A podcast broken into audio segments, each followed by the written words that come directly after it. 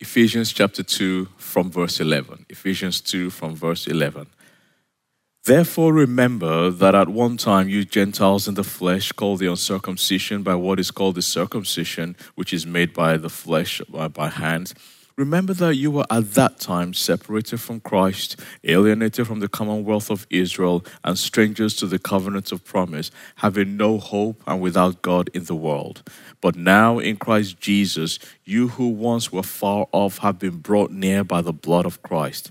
For he himself is our peace, who has made us both one and has broken down in his flesh the dividing wall of hostility by abolishing the law of commandments expressed in ordinances, that he might create in himself one new man in place of the two, so making peace, and might reconcile us both to God in one body through the cross, thereby killing hostility.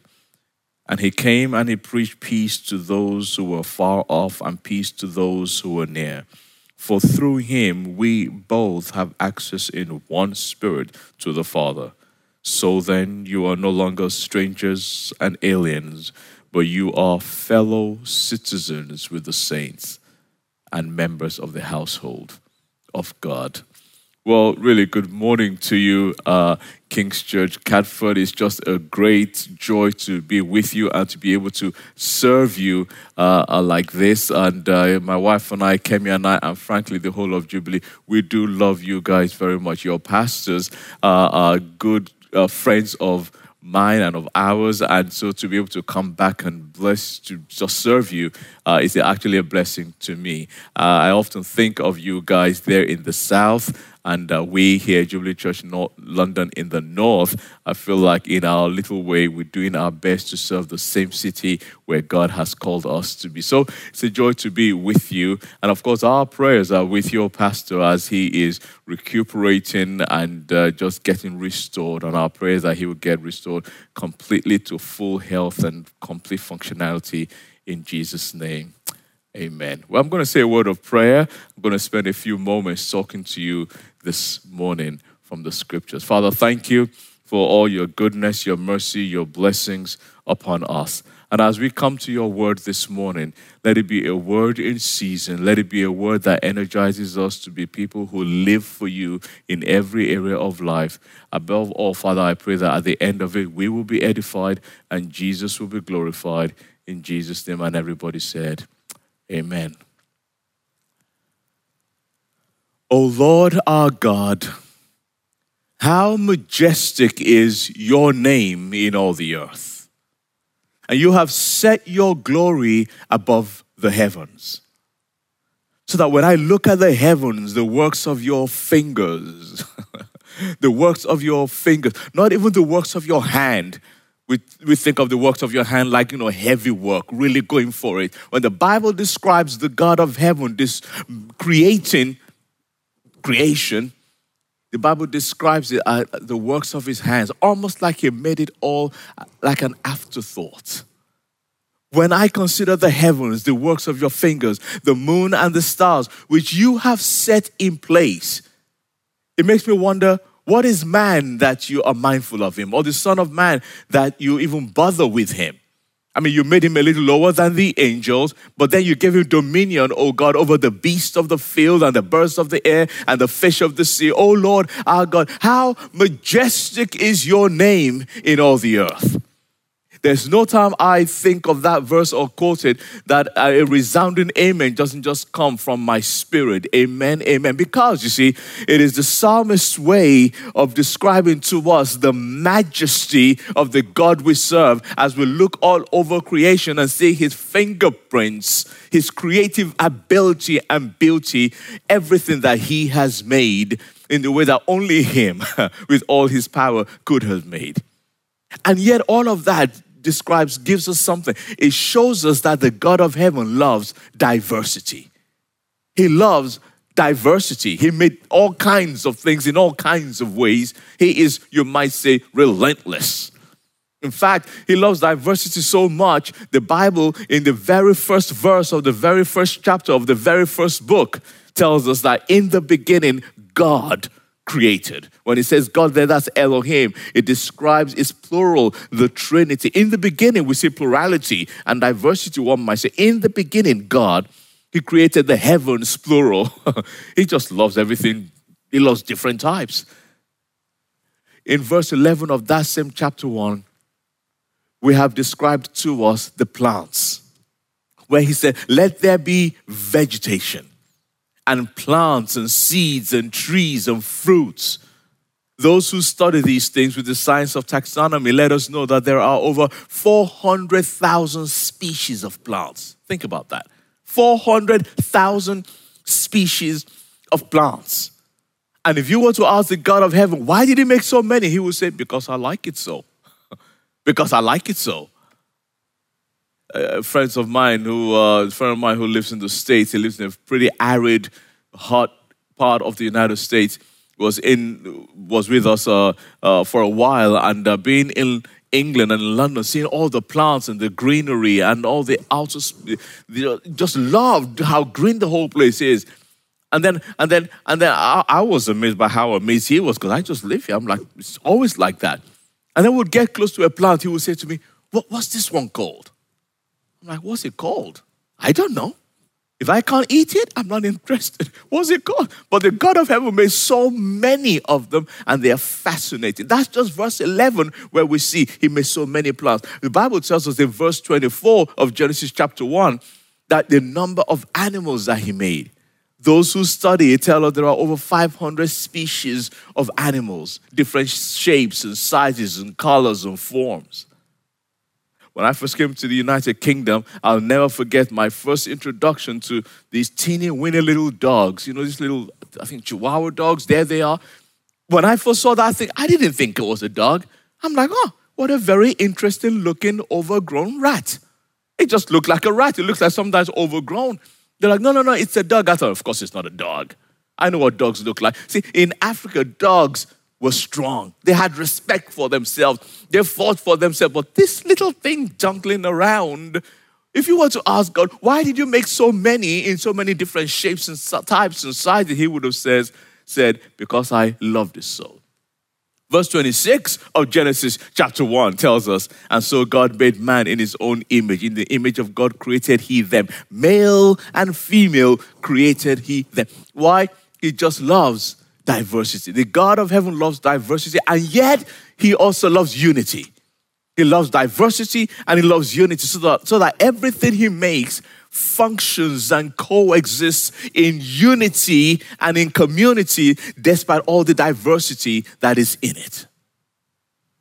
And all of that, when we see and understand and we take a moment to pull back and just recognize all that He has made, it reflects the beauty, the majesty, the mastery that comes from the Trinity down to earth for you and I to see. God is amazing. Only God is amazing. And that's why it's so sad that it's into all of that that the fall would come. It's into all that that sin would come. And human beings would perfect the art of seeing the differences and the distinctions. They would see it, and instead of using it for celebration, they would use it for separation and for evil. Talking about the white skin of the Caucasian, the black skin of the African, the brown pigmentation of the Asian, the unique facial features of the Oriental. All these differences, not an accident, but built and made by the God of heaven Himself. Because He loved us so, human beings will see it and use it for evil. That once a person is different from me, the tendency to think that he is lesser than me and to be put apart from me. 6 million Jews killed because they're different or perceived as different. The caste system in India that decides that one people group are completely inferior, not even human, you might say. You think of the wars in Africa between the Hutus and the Tutsis, where over 500,000 people die in a period of about 90 days because they're different tribes. You think of the Rohingya people who have been displaced in Myanmar because they're a different people group and one is sees himself as more powerful than the other, and so they look down on another. You know, we're told in Psalm 74, pay regard unto the covenant, for the dark places of the earth are full of habitations of cruelty. Psalm 74 verse 20, to pay regard to the covenant, because there are dark places in this earth and they're full of habitations of violence. All of this is sin. And the point I'm trying to make is this: the product of all this is sin. Sin that has come down, and then we live in the sin and perpetuate the sin. And it shows itself in different ways. It shows itself in different ways, particularly with us in our world these days. We will never forget the name George Floyd. We will never forget everything that then came out of that, and all the Black Lives Matter protests that happened because one people group who felt somewhat downtrodden, feeling that no, at some point things need to change. And it, in the end, if it's not dealt with, it spews forth as anger. And it takes different shapes. Oh, in the lowest possible way, it's either prejudice, or it's discrimination, or it's full-blown racism. Prejudice, discrimination, or racism. When you're talking about prejudice, we're talking there about thoughts and attitudes and beliefs about another person that are completely negative towards them on account of their color. When it's discrimination, talking about a negative way of viewing other people and then putting actions to the prejudice, to the prejudicism that is there. That's discrimination.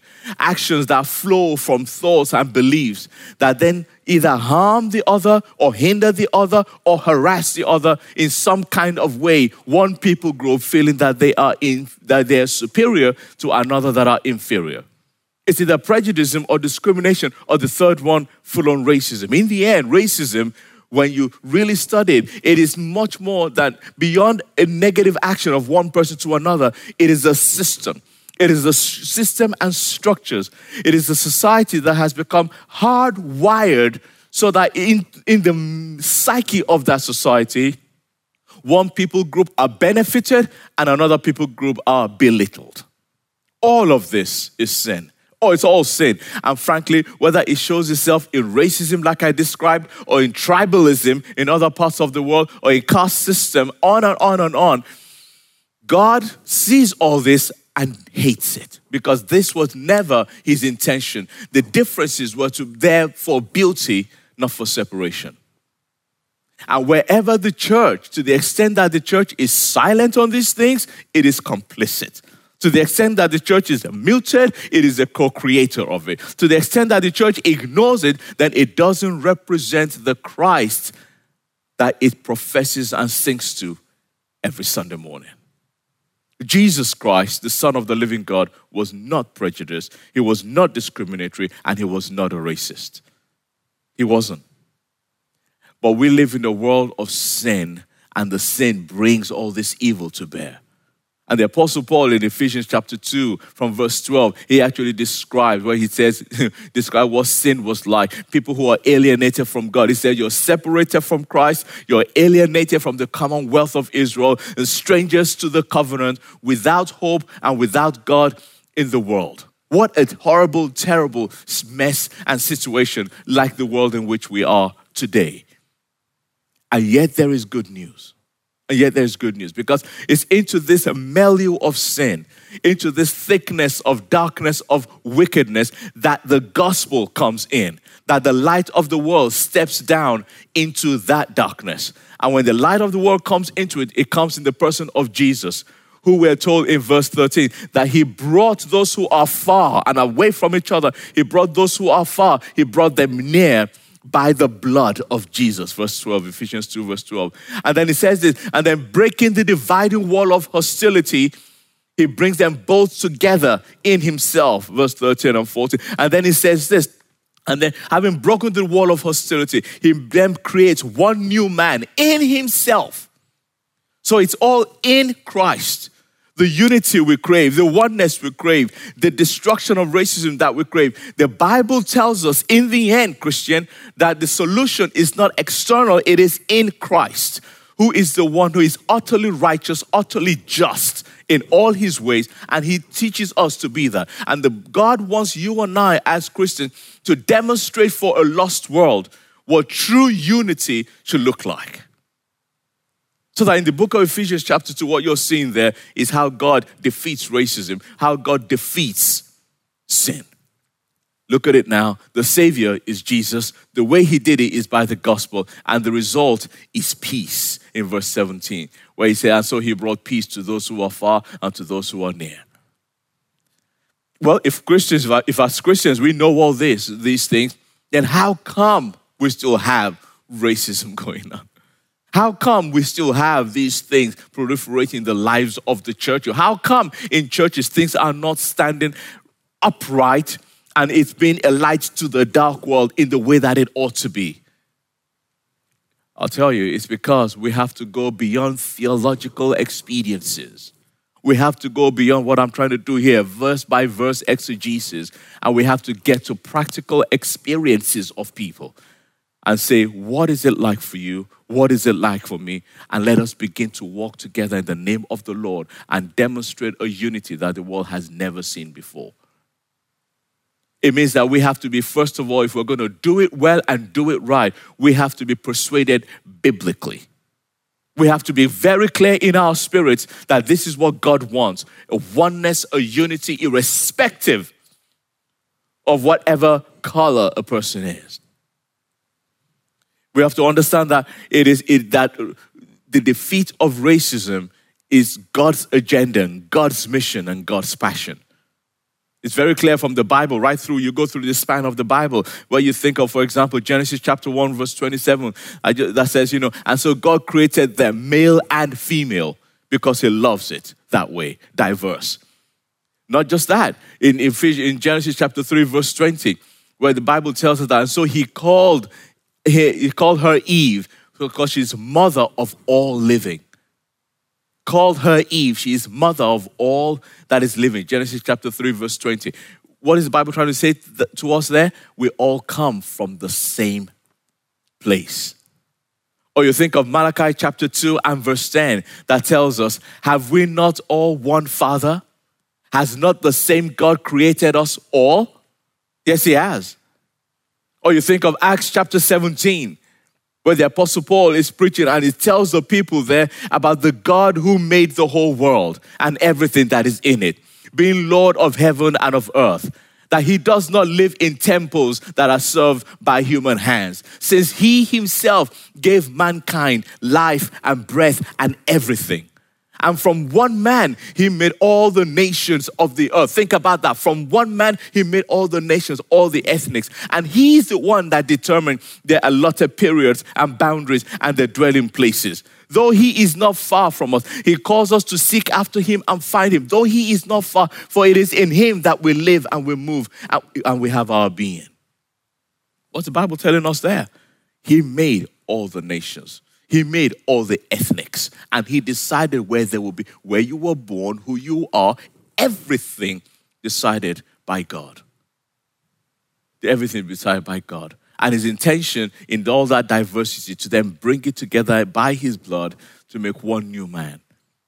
Revelation chapter 5 and verse 9, where we're told there, by your blood you have ransomed people for God, from every tribe, every tongue, every nation. Revelation chapter 7, from every nation, every tribe, every tongue. When we get to heaven is the point, we're going to see one another and realize, oh my goodness me, from all over the world, different nations. Well, God intends that the church be a rehearsal for what heaven will look like. We should have diversity everywhere. For us to do it rightly, we must be persuaded biblically. We must teach it faithfully. We must pursue it intently. We must then build wisely. No tokenism, wisely. And then we must live it convincingly and celebrate it. Celebrate it so that the world can see, my goodness, they really do love one another. For us to live it out rightly, we must learn three lessons. Number one, we must go beyond integration to acceptance. Beyond integration to acceptance. You see, integration says, let's all fix it by laws. Well, I thank God for the laws. I thank God that we have laws that say, you know what, you cannot be racist, you cannot be discriminatory, we cannot in the workplaces and so on. I thank God for that. But you just need to know, as good as the laws are, the Bible, the gospel demands we go beyond integration to acceptance. That we receive everyone by grace, that there's true acceptance. Law says, you know, you stay on the outside and you're permitted to look in. We'll find a place for you to fit. Grace, on the other hand, true acceptance says you get to be on the inside and look out and see who else you can bring in. Law and integration says tokenism will do. The superficial expressions, you know, let's have 5 white ones, let's have 5 black ones. Okay, we look fine now. The deal is done. Let's have a rest. No. It's saying that actually, yes, we want to put forth and we want people to see what it is we have in our hearts. So we fight for that, but we never stop there. Otherwise, it is tokenism.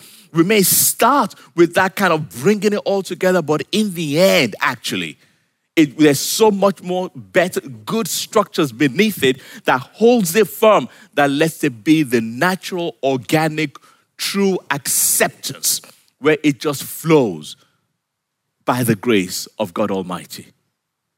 Well, where we get to the point where we're no longer deciding, is that a black one? Is that a white one? How many? Why not? Well, we get beyond that because by the grace of God, we know that all hearts are good, clean, everyone doing the best they can, and we put forward that we might glorify God. Everyone is accepted in His house. In His house. Integration says, you know, you're a person, yes, you know, and we like you-ish, and your views may count. True acceptance says you're completely valued in this house. It recognizes human beings are completely the same, made by God. We must go beyond integration to acceptance. Secondly, we must go beyond toleration to love. Beyond toleration to love. Toleration says, look, I don't like you, but I won't harm you.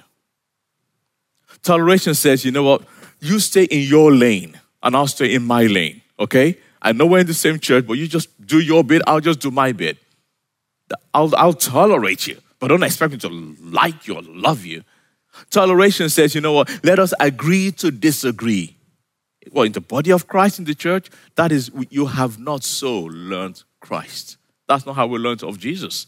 No, we must go beyond toleration to love. Love says, I acknowledge the differences, but I love the differences, knowing that these are natural things built there, made there by God, who Himself loves it. Why don't we, wherever there are adjustments that need to be made, let this gospel change us together.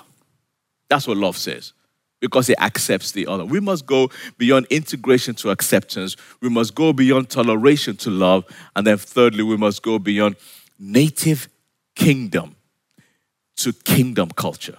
Beyond our own native culture to kingdom culture. Because we all have our own culture. We all grew up in certain areas and places. But the point is this, no matter how good your culture is, you can never let your culture trump Scripture. Scripture must always trump culture. It must always trump culture. Therefore, we need to be careful that we do not begin to live with one another with a kind of political correctness. That's no good. The last thing I want is for anyone is to walk around me. I don't want my white brothers and sisters to walk around me like on eggshells, like, I don't want to get it wrong, I don't want to get it wrong. That, no one thrives in that. And whatever that is, it is not unity of the Spirit. And neither should my white brothers want, neither should I feel funny or strange, different around my white brothers. We are all one in Christ by the grace of God. And so everybody has a voice, everybody has a place, everybody has an opportunity, everybody is valued. And yet in all that, we mustn't give in to political correctness, because political correctness mandates perfection in expression. Political correctness says you better say it right or else. Well, I just choose. As a black man, I do not want to be that kind of Christian that demands and mandates it in every way, from everyone, every time, perfection in expression. As long as I know that the heart is good, I'm going to help that person change. and I'm going to let that person help me change also. That's how the gospel makes permanent Christ-centered change in our lives. I often joke, when people say, what's your name? Well, if you really want to know my name, I'll give you my full Nigerian name. It's Temitakwe Oreluwatoyosi Olushegun Olobasanjo Kaleosho. If you're white, you could never say that name. Ever. It's on purpose. You could never say it. It's never given to your tongue to say it. But I don't mandate for my brothers to say it. Most people will call me Topi because I like it so.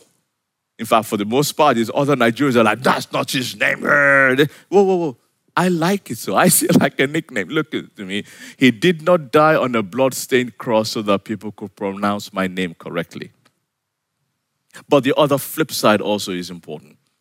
He didn't die on a blood-stained cross for you not to be even willing to bother to know me and to pronounce my name correctly. The gospel goes beyond integration to acceptance. It goes beyond toleration to love. It goes beyond native culture to kingdom culture.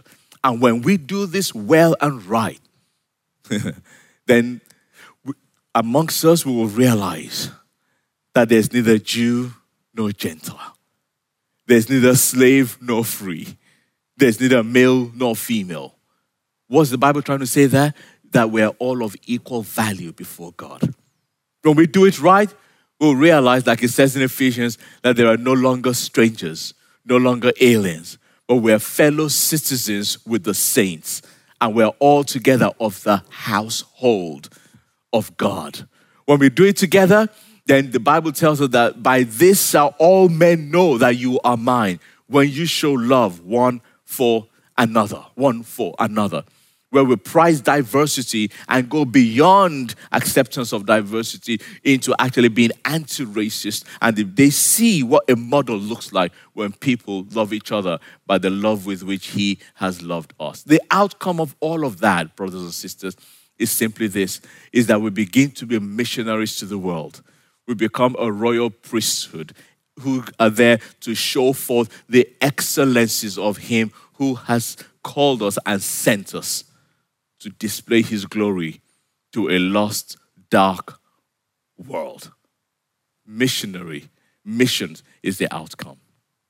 And so I've taken a few moments today walking you through portions of Ephesians chapter 2 to say the God of heaven made us all, no matter what color, what tribe, what creed, by his grace, we are one in him. And as he did from the beginning, loving them, making them out of love, he still loves them today. And he loves them irrespective of what they look like. Irrespective of what they look like. 8 billion people on the face of this earth. Every single one he made and he died to save. And as he did it for them, he calls you and I the way to see them and to love them and recognize they are all made in his image. We're talking about the black skin of the African, the white skin of the Caucasian, the brown skin of the Asian, the beauty of the Oriental, the male, the female, the broken, the bruised, the lost, those in darkness and those who are suffering. He has called us to be light to them and to beat the world from its racism and display goodness to him. It's been a joy being with you. I know that in your church, if there's any church that has worked hard and is diverse and continues to work at it, hence your current series, it's you guys. You're on the forefront and on the vanguard of it all. And I thank God for you.